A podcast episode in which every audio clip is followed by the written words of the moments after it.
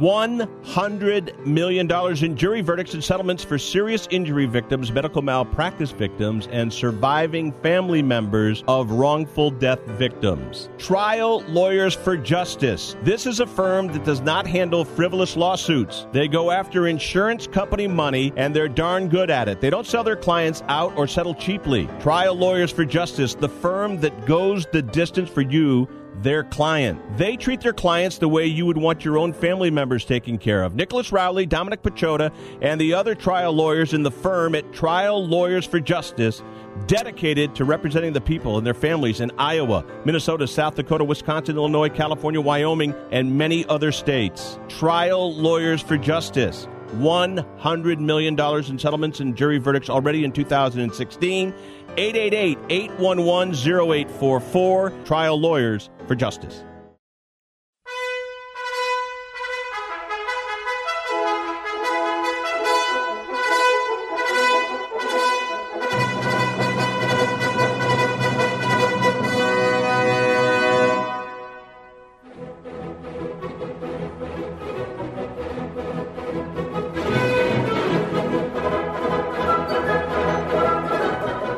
Welcome. You're listening to Sports Econ 101. You know our show. It's where we discuss sports topics from a business perspective. I'm your host, Edward Brown, along with my co-host, Bruce McGowan, longtime radio sports personality. And today's show is going to be really cool because who are we going to have on as a guest? Yeah, Ken Korach, the number one radio voice of the Oakland A's, will be joining us. And Ken worked with Bill King, the legendary broadcaster who, if you don't live in Northern California, you may not have heard of him, but he broadcast the Oakland Raiders NFL team for 26 years, radio play-by-play.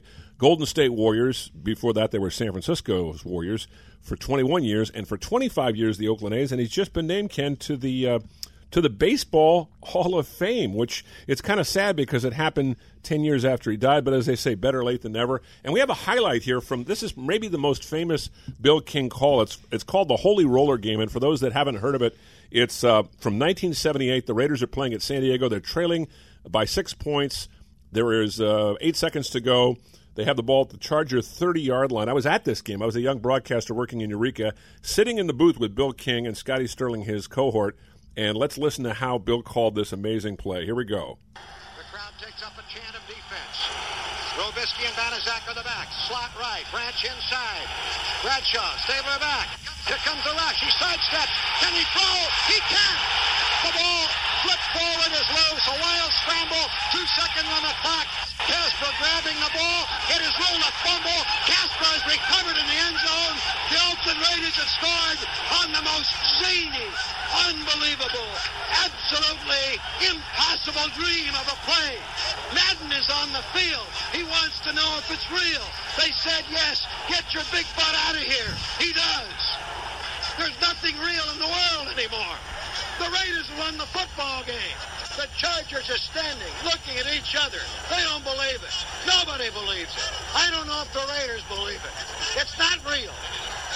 52,000 people minus a few lonely Raider fans are stunned.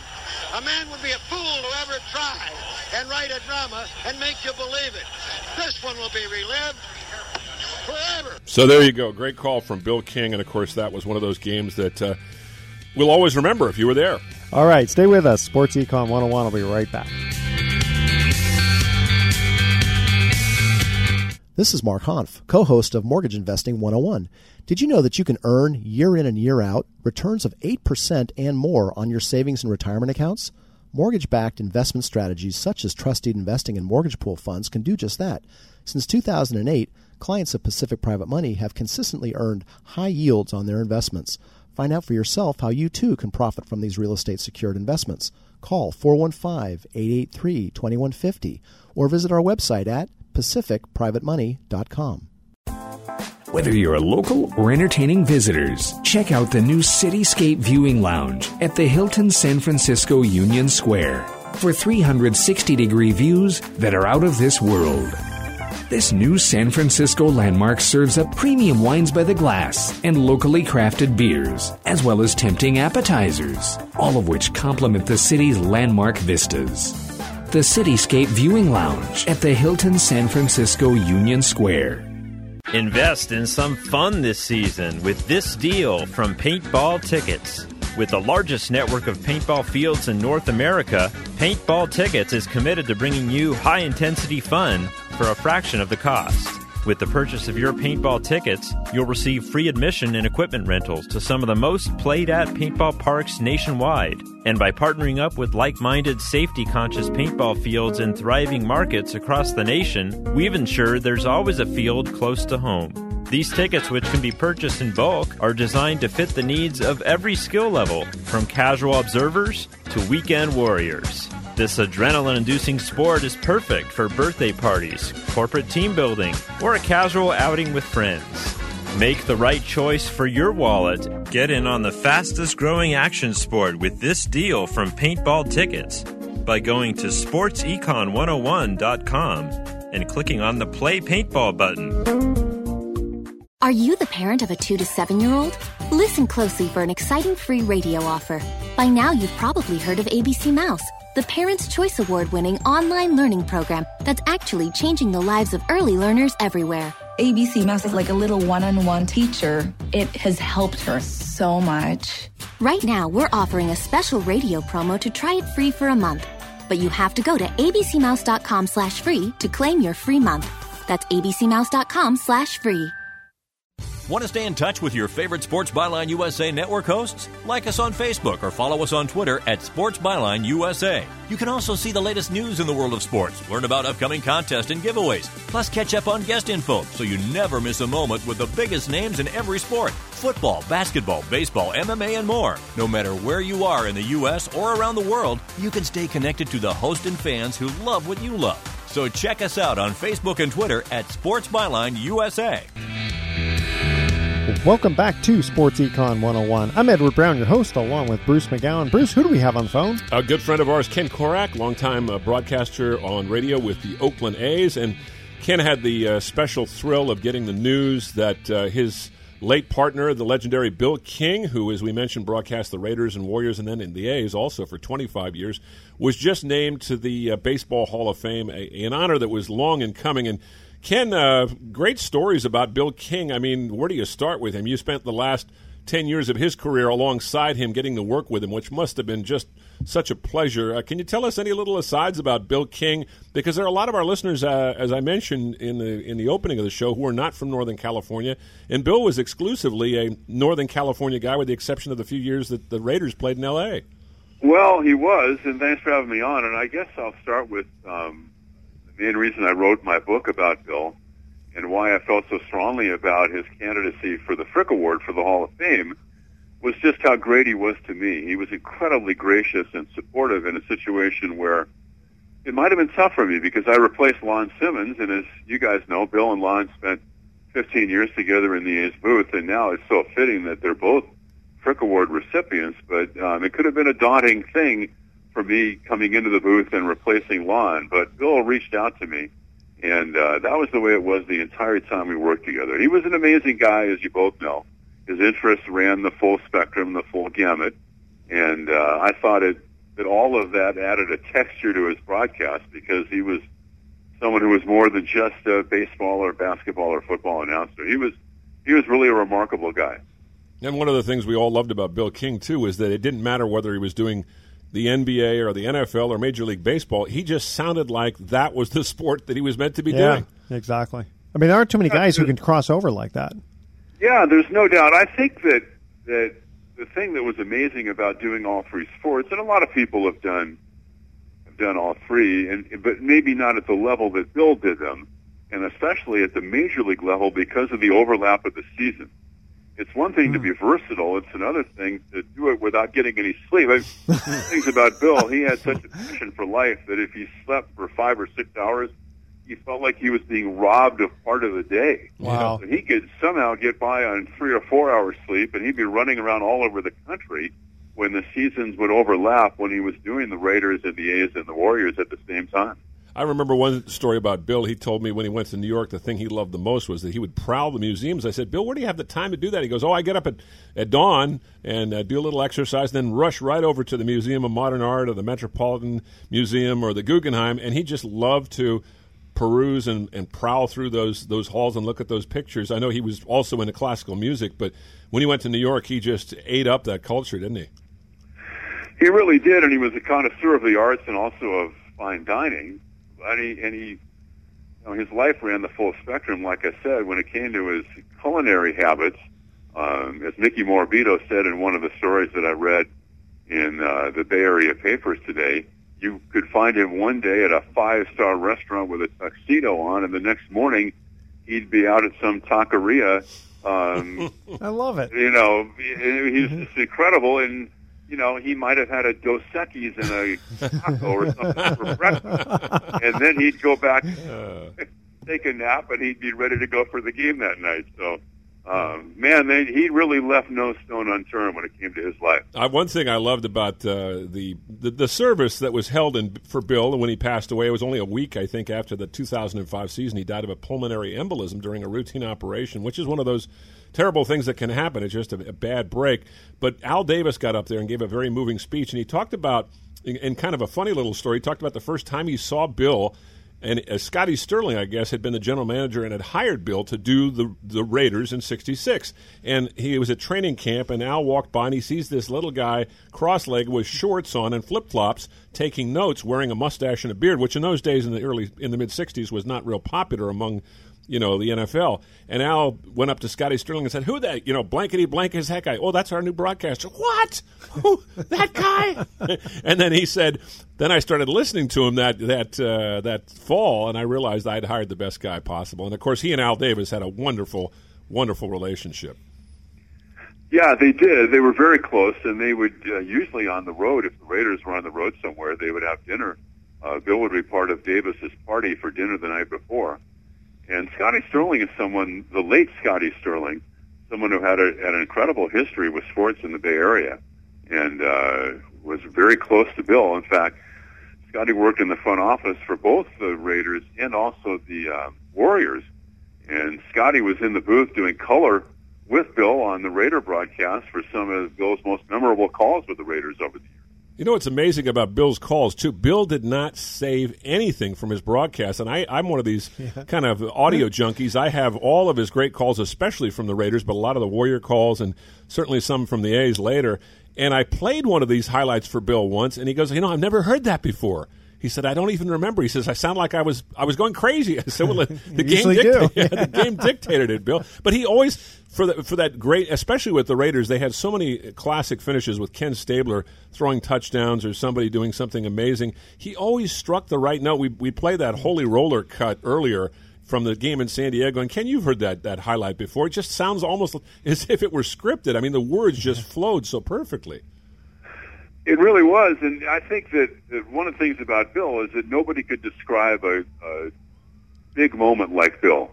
I mean, when a game was building to a crescendo, Bill King was the announcer that you want on the air, and you could point to so many things that he did, including Scott Hatteberg's home run to win the 20th game of the A's winning streak. So when a moment needed to be crystallized, Bill King was the person you wanted on the air, and he could be equally energized if the call went against his team. He was very invested in the A's winning, emotionally involved with the franchise and also the club, but he always felt it was important to give the opposition its due.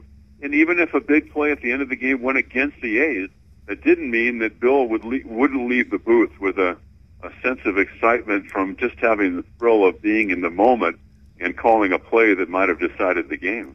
It was fun listening to you guys working together, too, because I know towards the end of his life, Bill was having some problems actually seeing, and, of course, following a baseball, which is so small, and you're 400 feet away or whatever you are in the broadcast booth.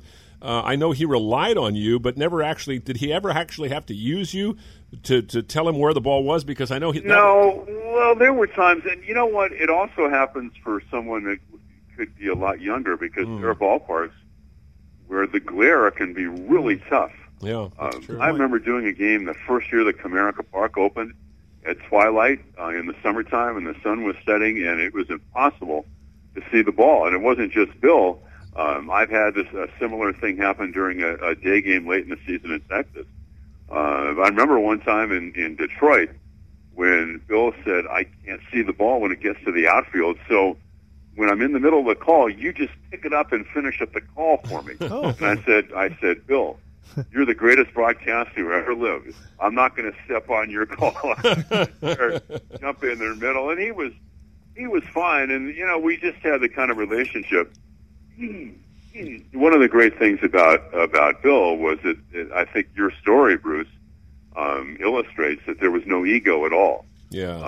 It was all about just getting it right. It didn't matter if I said it or he said it or whoever said it. He was dedicated to making the broadcast as good as it could be. So he didn't come to the table with any sense of, well, you know, it's got to be me who makes the call. It was all about just getting it right. Gotcha. Yeah. Tell you what, when we come back from break, we're going to play that Scott Hatteberg home run by Bill King. And here's our first trivia question. We are talking football here. Now, Ken, when we ask the question, if you know the answer, don't say anything yet. We'll let you answer when you come back, okay? All right, so here's the question. Almost everyone knows who played in Super Bowl I and the outcome of that game. But who did the Green Bay Packers and the Kansas City Chiefs defeat to reach Super Bowl I?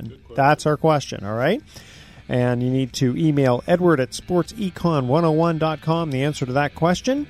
And when we come back, we're going to play the Scott Hatteberg home run announced by Bill King. And then we'll also have Ken talk about what's going on with the Oakland A's. Don't touch that dial. Sports Econ 101. I'll be right back.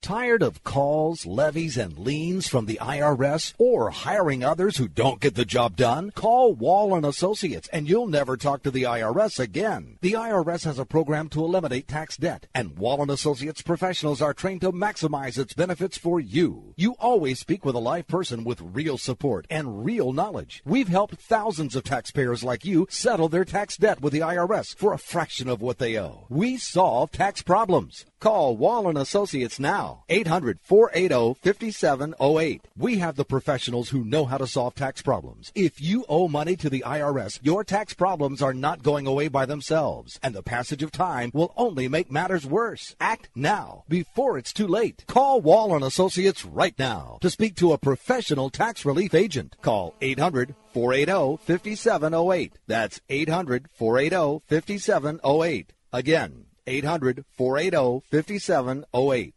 Rebuild or replace transmission, $3,200. Anti-lock brake system, $1,000. Rebuild or replace engine, $2,400. Truth is, once your manufacturer's warranty runs out, it's all on you. Every last cent. Get protection for covered repairs with a vehicle service contract from Toco Warranty. Unlike other companies, with Toco, there's no down payment, and the monthly payments are really affordable. Not sure how long you're keeping your car? At Toco, you can pay as you go. Keep your hard-earned cash and call Toco Warranty right now at 800-222-2313 to save big money on covered auto repairs. Prices vary by vehicle, but for about the cost of a tank of gas per month, a Toco plan has your back on expensive covered car repairs. Monthly payments are very affordable. Get your free quote now. Call Toco at 800-222-2313. That's 800-222-2313. 800-222-2313. Cancellation fee may apply. Subject to eligibility. Not available in Missouri and Washington. Waiting period and deductible apply. Coverage provided and administered by Warrantech Corporation or its affiliates. Not affiliated with any manufacturer or dealership. Visit tocowarranty.com for complete terms and conditions.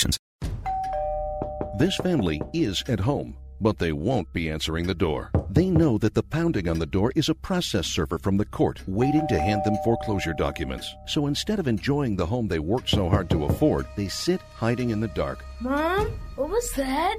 But it doesn't have to be this way. This family can save their home, but they must act fast. Call Allied State Foreclosure Solutions at 800-274-7312. If you're being threatened with foreclosure, have been denied a loan modification, missed a payment on your mortgage, been a victim of a predatory loan, or are upside down on your home, it's critical that you call Allied State Foreclosure Solutions now. 800-274-7312. Allied State Foreclosure Solutions has an attorney in your area that will meet and speak with you. You can stop the foreclosure process, lower your monthly mortgage payments, save your home and your credit, but you must act now. Call 800-274-7312. 800-274-7312. Not available in all states. Paid non-attorney spokesperson.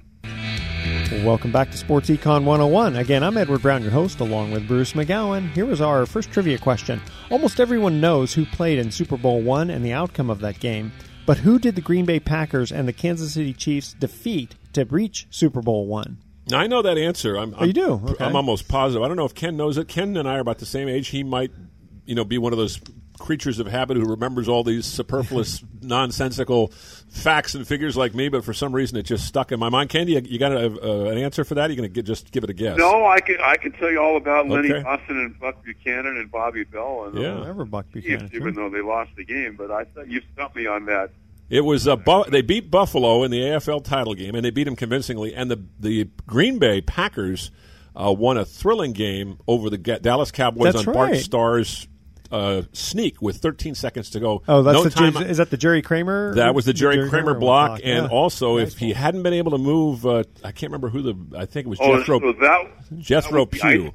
That was the ice bowl. Jethro Pugh was trying to get to. He did Super Bowl I. That's right. Yeah. And it's always considered one of the great games. But if he hadn't been able to move Jethro Pugh out of the way, and if he had been able to tackle Bart Starr, the game would have ended. Because there were no timeouts left. And that's still the coldest game on record, I think. Well, I think there have been a couple that are there, but it's right there. It's right there. Yeah. It's right there, yeah. 30 below with wind chill or something crazy. Ridiculous. Okay, so we have Ken Korach on the phone. Right. Who's Oakland A's announcer. Right. We've been talking about Bill King for a little bit, and we also have another exciting exciting moment. This is from this is from 2000, I believe, or 2002, Ken? 2002. The A's won 20 games that year, and the 20th victory was accomplished. It was the craziest game. Just kind of set the tone for us on what happened in that game, because I believe the A's had a huge lead, blew it, and then actually won it on Hatteberg's walk-off homer. Yeah, it was a Wednesday night at the Coliseum. It was a sellout crowd. It was well over 50,000, and the A's had won 19 consecutive games. Miguel Tejada and his heroics, incredibly, with a home run off Eddie Guardado in the ninth inning to win the 18th consecutive game on a Sunday. And then on Labor Day, on the Monday, the Royals came to town, and Tejada with a base hit to center field with a five-man infield employed by the Royals manager Tony Pena against Jason Grimsley, won the 19th game. It was kind of odd because there was a day off in between. There was a day off on Tuesday, and then the A's and Royals resumed what was just a two-game series Wednesday night, and the A's looking for their 20th consecutive game and what would turn out to be an American League record for the longest winning streak. And they had Tim Hudson on the mound. They had an 11-0 lead, and of course everybody was thinking this is going to be just a walk to the clubhouse to get it back and celebrate. Well, it didn't happen that way, and that, of course, set up Bill's historic call of Hatteberg's home run. All right, here we go. This year, Hatteberg in pinch hitting roles is 1 for 5. 269 average. He's gone deep a dozen times. Now the pitch. Swung on. There's a high drive. Hit way back. Right center field. That one is gone. And it's 20 consecutive victories for the Oakland Athletics on an unbelievable night, when they lost an 11-0 lead, and now they win it. Hatteberg is bobbed at home plate. The crowd comes back to insane life.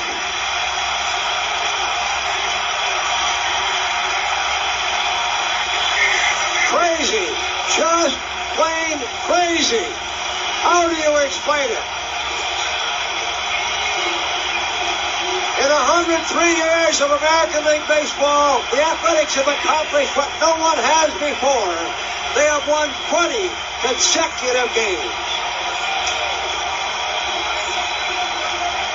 Oh, a great call by Bill. And, of course, you were alongside for that moment, Ken. I actually was not. Oh, you weren't? Not, but it was the only game that I missed all year. Is that right? You missed? What were you doing? Were you sick or something?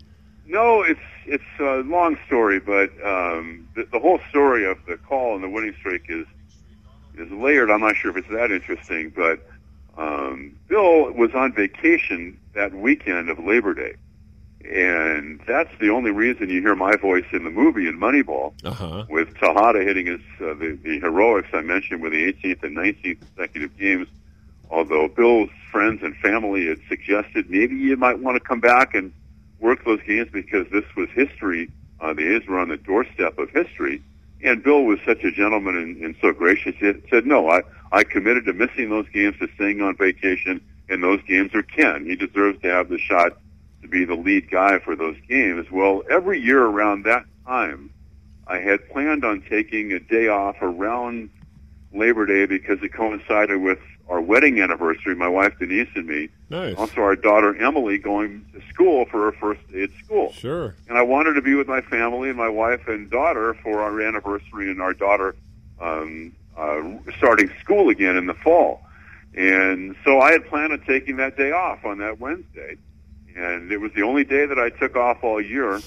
And I remember calling my wife and talking to her after the A's had won the 19th straight game, and we were talking, you know, we were considering, well, should I stay and do the game? And then I thought, you know, Bill had taken the time off and had missed those games leading off to the 20th game. Bill and Ray Fossey had planned on doing that 20th game because the game was on ESPN. There was no local television. And I thought, okay, you know, I've already committed to doing this, and I'll take the night off. And it worked out just beautifully because Bill had been so gracious in staying on vacation and so fitting that he came back and was able to make really what I thought was the call of a lifetime and really the punctuation to his career.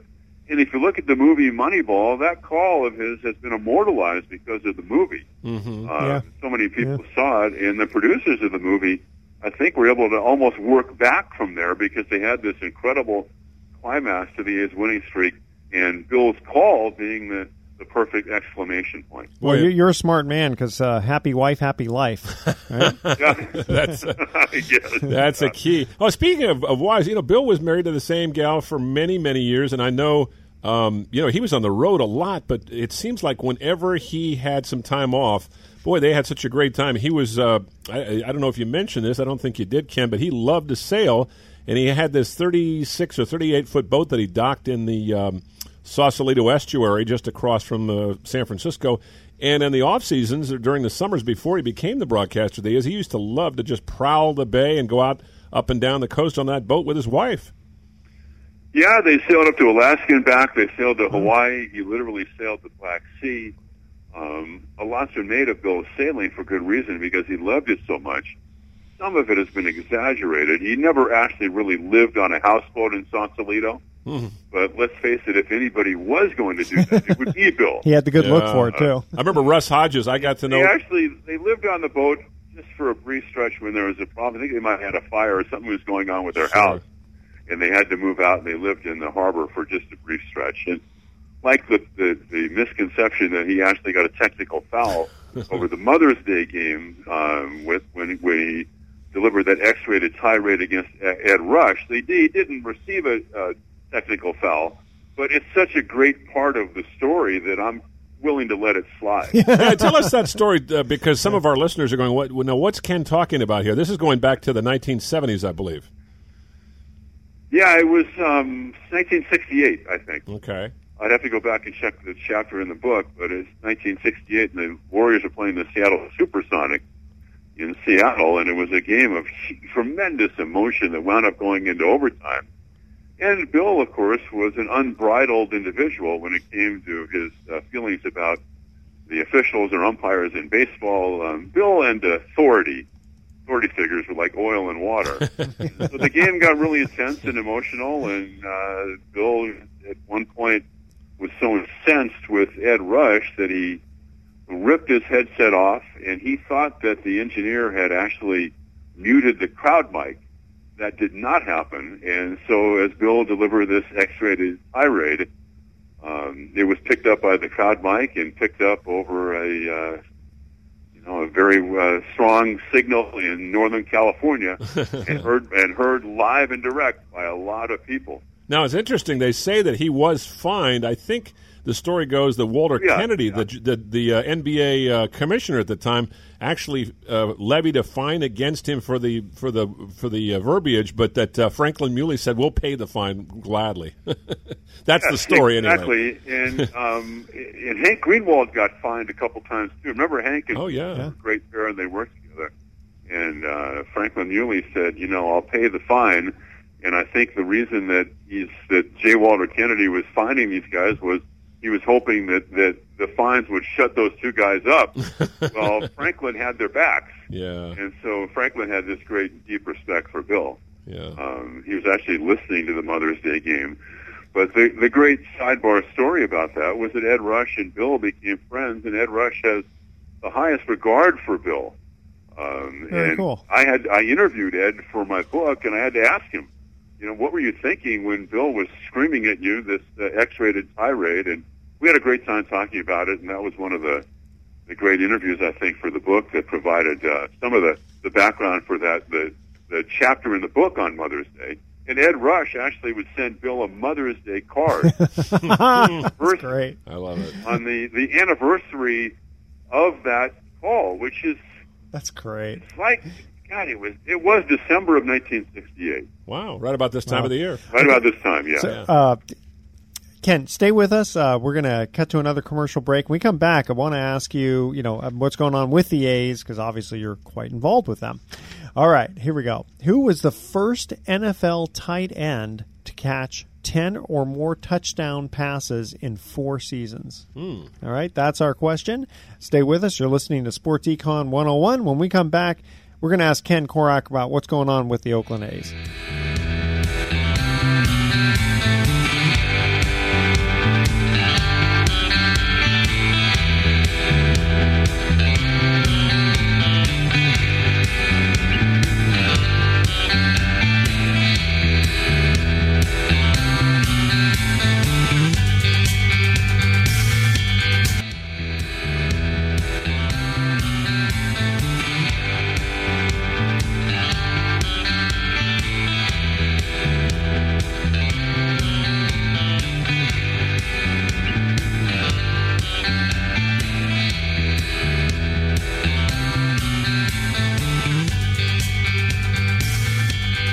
How would you like to earn over 8% per year in your investment portfolio in a conservative investment that has been considered one of the best-kept secrets in investing? At Pacific Private Money, we are actually paying over 8%. Imagine what a mutual fund of low loan-to-value mortgages would look like. Well, that is very similar to what participating in the Pacific Private Money Fund is like, because we own many loans in the fund that are actually less than 60% loan-to-value. It would be extremely difficult to find an investment that yields over 8% with this much collateral. We pay you monthly. Can you imagine earning more in 1 month than most banks are paying in 1 year? Of course you have questions about how we can deliver this, so call Pacific Private Money at 415-883-2150 and we will answer all of your questions. You can also visit us at pacificmoneyfund.com. Whether you're local or entertaining visitors, check out the new Cityscape Viewing Lounge at the Hilton San Francisco Union Square for 360-degree views that are out of this world. This new San Francisco landmark serves up premium wines by the glass and locally crafted beers, as well as tempting appetizers, all of which complement the city's landmark vistas. The Cityscape Viewing Lounge at the Hilton San Francisco Union Square. Hi, Sports Econ 101 listeners, I'm Edward Brown. You know me as the host of the show, but you may not know that I work with individuals getting them the least expensive term life insurance policies around. Don't be fooled by the ads you hear on TV and radio. It's always best to work with someone who's completely independent. That's where I come in. If you email me at edward@sportsecon101.com, your name, your age, and how much insurance you want, I'll run the numbers through my software program and let you know the least expensive policy around from among many of the top insurance companies. Again, I'm totally independent, so email edward@sportsecon101.com for your free life insurance quote today. Why pay more for life insurance than you need to? I can get you a guaranteed policy where the low premiums are fixed anywhere from 10 to 35 years. So email edward@sportsecon101.com right now for your free life insurance quote. That's edward@sportsecon101.com. iHeartRadio, an app so powerful, it holds 20 million songs from 450,000 artists. Thousands of the best live radio stations, custom stations, and stations created just for you. It's anywhere and it's everywhere. Millions of songs, thousands of stations, one free app. iHeartRadio is that easy. Download the app today or listen online at iHeartRadio.com. Welcome back again to Sports Econ 101. Edward Brown here with Bruce McGowan and our special guest, Ken Korach. Quick question here was, who was the first NFL tight end to catch 10 or more touchdown passes in 4 seasons? 4 consecutive seasons or just 4 seasons in general? I'm guessing it was 4 consecutive. I'm going to take a wild guess and say Dave Casper, but I have a feeling it wasn't Dave Casper. No, it was after him. Ken, you have any idea? Well, Edward, I was going to say John Mackey. No. It was actually pretty recent, actually. Oh, more recent. Much more recent. Okay. In fact, he's still playing. Wow. Still playing. Yeah. But Gronkowski? Yes. Rob Gronkowski, who is out. Actually, he's out for the season. Okay. Yeah, but he still gets credit for that. He still gets credit for that. Wow. Okay, so we have Ken Korach, who's the announcer for the Oakland A's, on the show now. And actually, he's been with us the whole time. We've been talking some about Bill King. Bill King, yeah. And so, Ken, tell us what's going on with the Oakland A's for this year. Well, it's a good question. I mean, we're still 2 months away from the pitchers and catchers reporting. I think much of the news involved what was going on behind the scenes in the front office, and that is that the A's have a new team president. And Lou Wolf, who served as the managing partner for the A's for many, many years, has moved aside, and John Fisher has taken over in that role. They both, of course, served as owners of the club for many, many years, going back to around the year that Bill passed away back in 2005. So there have been changes in the front office. I do know that, and I'm not with the club right now and wasn't in D.C. for the winter meetings, but a lot of their focus in terms of acquisitions has come with the outfield. They've been very frank about this, and I certainly agree that these really need to fortify their outfield. They feel good about the bullpen. They feel good about the infield and their young pitching. They have some very good young pitchers that I think could provide or help make up the foundation for a club that can contend down the road. I think they believe they're a couple of years away from that, but they need help in the outfield. There's no question about that. So that's the focus right now. Such a strange situation with the A's because they've been in limbo over this ballpark issue, getting a new ballpark, and it seems as if we've talked about this off air, that even if they don't get a ballpark, they're kind of stuck in Oakland because there's no big city out there that could woo them with a ready-made major league park. So it's not behooving Oakland to drag its feet, but it hasn't hurt Oakland, at least as it has with the Raiders, who have an alternative with possibly Las Vegas. What's the latest on the A's and their ballpark situation? Do you think they can get this thing finally built? I do, and I think that part of the reason why there's been some momentum in that direction is what's been happening with the front office. I think there's a real focus on this now. And A's fans have been down this road before. We all have. I've worked for this team for 21 years now, and so there's been a lot of disappointment and frustration. But my sense is this is going to happen, and I think Oakland is the perfect place for it to happen. I've always said this, and as someone who has lived in the Bay Area almost full-time, at least off and off since 1979, I firmly believe that the Bay Area is a two-team baseball market. I think two teams can flourish. It's happened before. And I think I'm not saying that automatically that a new stadium is a panacea for every franchise. I think in the case of the A's, it will be. I don't know exactly where it's going to happen, but I'm more encouraged now than I've ever been that something will happen and that maybe an announcement will come at least before the end of the next baseball season. So, I think it's imperative that happens. Now, would they tear down the old one and build it exactly where it's at, or would they remodel the current one, or just find a new place? I think remodeling is out. Okay. There's no question that they really thoroughly considered that, but the infrastructure at the Coliseum is such that it would be it would be much too much of a hassle, and it would be cost prohibitive to go in there, I think. And just retrofit it and everything. That's what I've been told by the A's, to go in and do a remodel. Well, also you have the Raiders who are there. Yeah. Well, you know, it's funny. I know I'm old. When I can remember when a stadium was built and then potentially being torn down. Yeah. That's sad. So I don't. There's no question that the Raiders situation plays a part in this as well. I think the easiest thing to do for the A's, let's say the Raiders weren't there, and that's if the Raiders were to move to Las Vegas, perhaps you could facilitate getting a new stadium built on the grounds of the Coliseum a lot easier. But there's a lot of work to be done from that standpoint, and obviously there's been some momentum in the East Bay for the Raiders to stay there. So I think there are a lot of variables in terms of how this is going to work out. But also there's so much land that's needed, and land's very expensive. I mean, I don't know where else you'd put it besides where it's at. Well, right, they're now talking about, I guess, the Howard Terminal south of Jack London Square. And as you mentioned, there's not a lot of land there. But I mean, could you fit it in there, kind of like the Pac-12? Yeah, you could. I'm not sure. You know, I'm not an expert on the stadium, but there are certainly issues with the environmental reports and getting everything done that you have to do behind the scenes to make sure that you can actually build somewhere. And then there's the egress and the egress and the BART situation. Well, why not just tear it just tear it down? Well, you can't do that though, as long as Raiders are there.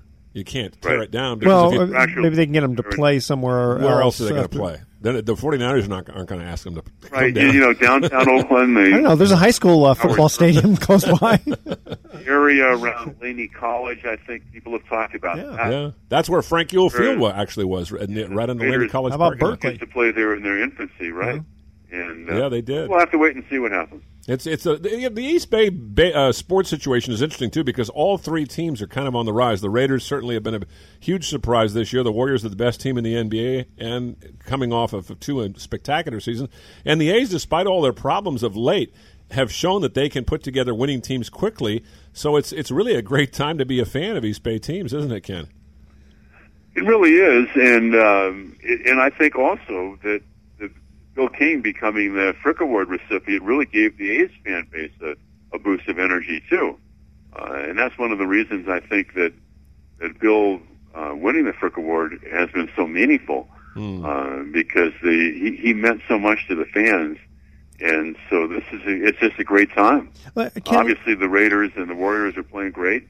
We hope it happens for the A's again, but the A's have something to really celebrate with Bill King as well. So, Ken, let me ask you from an economic standpoint. The A's are notoriously known for a very low payroll, but yet somehow they get these, you know, except for the last couple of years have not been terrific, but they usually can put together some pretty good teams. Why is that? I mean, you know, there's only so much Billy Bean and, can do.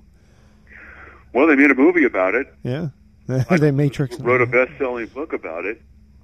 I've been very fortunate. The A's, during the time that I've done the games, have been in the postseason 8 separate times. And so they were at the forefront of a lot of the revolution when it came to analytics and advanced statistical analysis. And they did a really good job with that. And you have to have really good people in your front office. And I really do think that there's so much made of the payroll. And believe me, Billy would love to have a payroll of $150 million.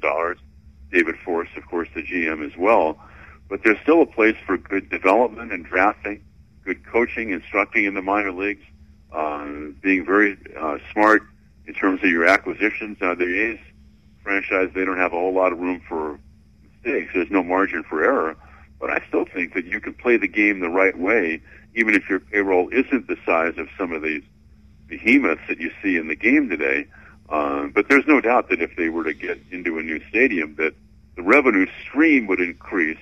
Yeah. And some of the criticism, and it's hard, you know, I understand the frustration of the fans when you invest emotionally in a team, and then you see some of your best players moving on. And it would be great for the A's fans to have players they could latch onto and know that they'll be staying in the organization for a longer period of time. I always thought it was a good idea to pay him kind of a base salary and give him bonuses based on performance. Well, I'm not even sure. There are certain restrictions on that. There are certain incentive clauses that players have. A lot of them revolve around games played, things like that, where if you are able to play a certain number of games, then maybe a bonus would kick in or your salary for the next year would kick in. But, you know, there's a major league minimum. Yeah. You can't just pay a guy $100,000 if you want to. No. I understand about paying a minimum, but part of the problem with the number of games played is some of that may not be under your control. I mean, it's the manager who decides, you know, who's going to play. And it also can create some conflict. I'm not a huge fan of it, to be honest with you.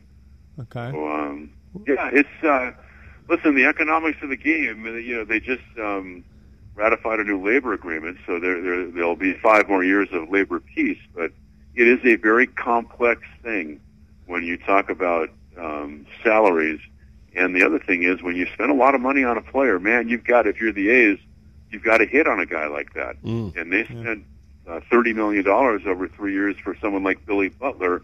It didn't work out. They had to let him go last year before the end of his second year of the deal. So, like I said, you really can't afford to make too many mistakes if you're a team like the A's. Yeah, we're getting short of time here, but we're talking with Ken Korach of the Oakland A's, the very fine broadcaster. And we mentioned at the top of the show, we talked a good deal about Bill King, his partner who passed away 11 years ago, but who just recently was named the Ford Frick winner. That means that he's the top baseball broadcaster this year to be named to the Hall of Fame. And he, one thing we didn't mention about Bill, he did not like going, and it's no knock on the people, the good people of Texas who might be listening to this show, but he just did not like going to do games in Texas because, was it the weather down there? What was it about Texas that just turned Bill off? Because he never went to Texas. Well, he wouldn't go in the summertime. As the schedule evolved, the A's, toward the end of Bill's career, would actually make three trips there, and he would try to go the first trip, maybe the last, but certainly in the middle of the year, in the heat of the summer, he had a real aversion to that, and he did not go. The biggest thing was the wind. Bill, there's no middle ground for Bill in terms of his likes and dislikes, and one of the things he intensely disliked was wind.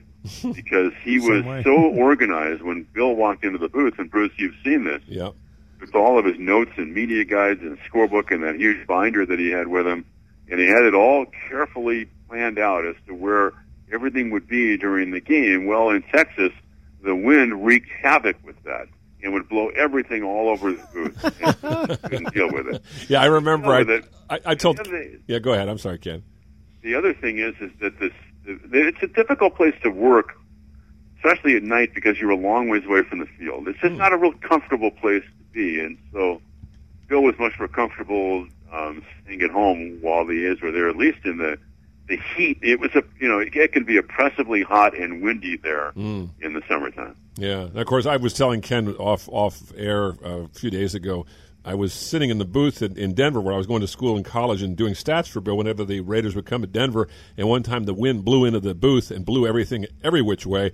And Bill turns off his mic and turns around and just looks at the sky and he goes, he just uttered. He let out the expletives. Yeah, the expletives. And they were flowing. And we were all like, whoa, this guy is P.O.'d. Yeah, no, that's true. He there was a volatile side for Bill. He didn't hold anything back. And that was something that was just so great about him. Yeah, he was real. There was no question. It was authentic. There's no question. Okay. Yeah. Well, Ken, thank you so much for joining us. That's Ken Korach from the Oakland A's broadcasting. You can hear him on the A's broadcast if you want to listen to MLB.com. And really quickly, you wrote a book, so we want to kind of help promote that. What about Bill King? Yeah, well, it's titled Holy Toledo, Lessons from Bill King, Renaissance Man of the Mic. There you go. And it is available on Amazon. Great. Right. Thanks again, Ken. Appreciate it. Thank you, Edward. All right. Bruce, it's great to be with you. Right. Great to be having you on the show. Yeah, Ken's book is wonderful, too, and I have to say that I was lucky enough. He quoted me a couple of times because I had some good Bill King stories. Having known Bill King for so many years, you can't help but have a few good stories about the name. Yeah. All right, here we go. Here's our last trivia question about football. Football. What is the name of the NFC Championship Trophy? Ah, yes. Good one. Right? Yeah. Okay, we all know. What's the Super Bowl one? I think it's the Bert Bell Trophy, isn't it? No, it's the Vince Lombardi. Oh, Vince Lombardi Trophy. Lombardi. That's right. Okay. That's right. All right, so that's our question, though, is what is the NFC Championship Trophy? Email Edward at sportsecon101.com. The answer to that question. Don't touch that dial. Sports Econ 101 will be right back with some closing comments.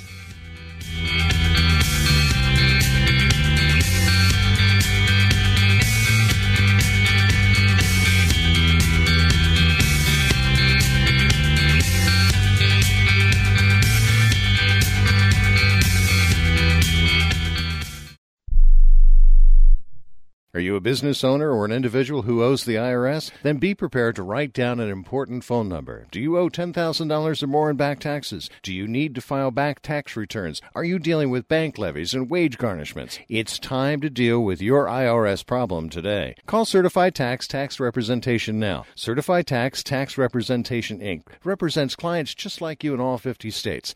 They will contact the IRS on your behalf the same day that you become a client, and you can become a client it immediately. It's time for you to face your IRS problems. Think about how great you're going to feel when you're represented by a company who's an advocate for you, who knows the law, who also will contact the IRS the same day you become a client. Call today for your free, no-obligation consultation. Call now, 1-800-999-1064. That's 1-800-999-1064. Not all cases are typical, and some may not qualify. The consultation is free, and so is the call, so call right now. 1-800-999-1064. That's 1-800-999-1064. Are you an inventor who would like to try to have an invention or idea patented and submitted to companies, but you don't know what to do next?